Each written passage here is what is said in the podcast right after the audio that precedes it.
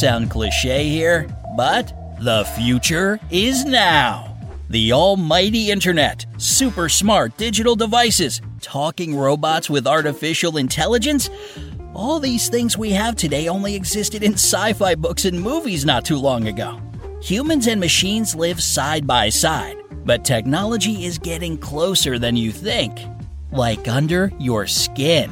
It all started in Sweden in the spring of 2018. Since then, about 4,000 people have gotten microchips put into their hands, and this number only keeps growing. Although this recent implantable form is new to us, the technology, which is known as radio frequency identification, RFID, has been around for decades and has long been considered secure enough for common use. Ear chips are used to register almost all farm animals. We even put them in our pets so we can find them in case they get lost. In some airlines, you can thank RFID luggage tags for the fact that your suitcases arrive at the same destination you do. And you probably already have a personal RFID chip that goes everywhere with you. It's in your bank card. Well, this implantable chip for people is supposed to make our lives a lot easier. But before I tell you what exactly it's for, let me first tell you what getting chipped really involves. The chip is about the size of a grain of rice and it's surgically inserted into the hand in the area between the thumb and index finger. This little procedure is as painful as getting a shot, so you might just flinch if you're super sensitive, but that's it. Also, you won't see any blood. Once it's been inserted, the chip isn't visible whatsoever, and only its owner will know it's actually there. But if someone feels like bragging about it to their friends or coworkers, then it could be seen from a particular angle on the skin as a tiny bump. And of course, your doctor will notice it if your hand gets x rayed. Now, the question that's on everyone's mind what is this thing actually for? Well, have you ever forgotten your wallet or keys at home? Yeah, we've all been there. But with this chip, you won't even need that stuff anymore. People who have this microchip can use it as a pass card to enter buildings, as a bank card to pay for anything they want, to get train or concert tickets, and even as a key to start their car. You can also use it to get access to all your social media accounts. All this can be done by a simple wave of the hand. Sounds pretty fantastic, right? No more fishing through your bag trying to find your wallet or even worrying about someone stealing it. As for the days of losing your keys or missing a workout just because you forgot to grab your gym pass, they'd be no more too. Although, on the downside, there goes your excuse for showing up late to work or skipping the gym. This innovation will make traveling a lot safer and more convenient too, since you won't have to worry about losing your documents. Swedish people are already enjoying the perks of the chipped life.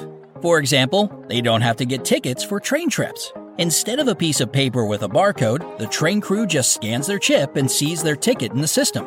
On top of that, several Swedish companies have opted to get their employees chipped for free so that they can access the workplace easier, log into computers, use photocopiers, and even pay for cafeteria food.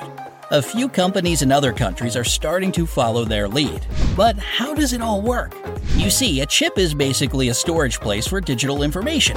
It can contain not only the details of your bank account and your purchases, your ID and passwords to your house, office, and social media profiles, but also medical information such as your blood type or a list of things you're allergic to.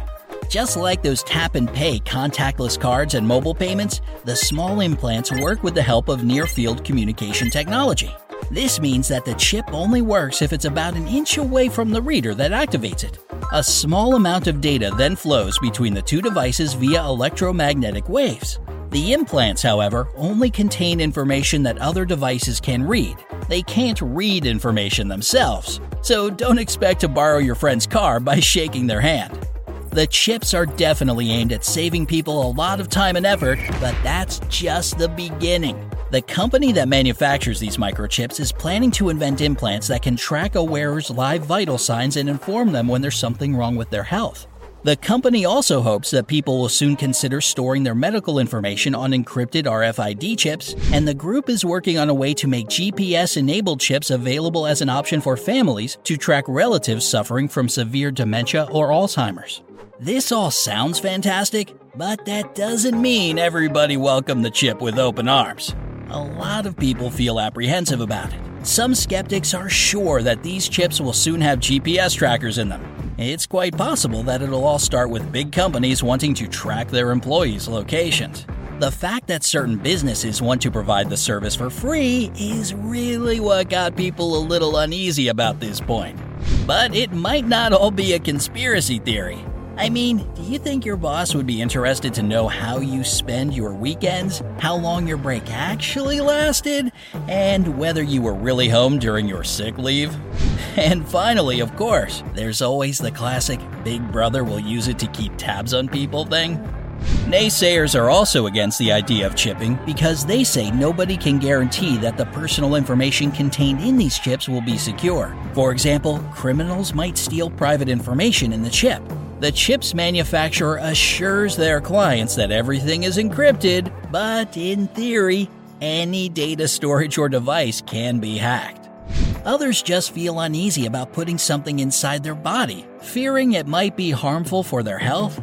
There were concerns that a small metallic foreign body could trigger cancer, but the risks of cancer caused by RFID have since been found to be virtually non existent for humans and negligible for animals. One 2016 study in the Department of Bioengineering at the University of Washington State even suggested that implanting active RFID chips within cancerous tumors could be an effective means of treatment. Now, that's an unexpected twist, don't you think? But still, a lot of people are not okay with the idea of getting checked. And their main proof point is that this new technology is the first step into turning us into cyborgs.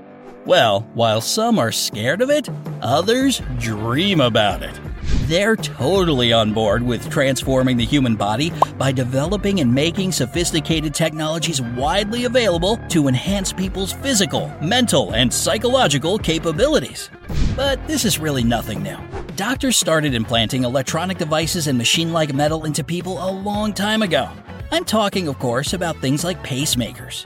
The very first electrocardiac pacemaker implementation was performed in 1958 at the Karolinska Institute in Sweden by surgeon Rune Elmqvist and Anke Senning.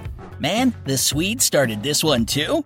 Before that, pacemakers were about the size of a hockey puck and worked on two transistors located outside the body. As you can guess, patients who got them couldn't choose a very active lifestyle. Nowadays, pacemakers are not only becoming more and more sophisticated and reliable, they're also getting smaller and lighter. This means that people with heart disease can lead a more comfortable life and enjoy a lot of fun activities just like the rest of us. Another example of technology helping people live longer and more comfortably is bionic prosthetics. They're built to imitate the work of a lost organ, and they work through nerve impulses. Just several years ago, such devices could substitute only a leg or an arm, but now there are prosthetics for organs as complex as the ear and eye. So, what's your opinion about technology becoming a part of the human body? Let everybody know in the comments below. Don't forget to give this video a like, share it with your friends, and click subscribe to always stay on the bright side of life.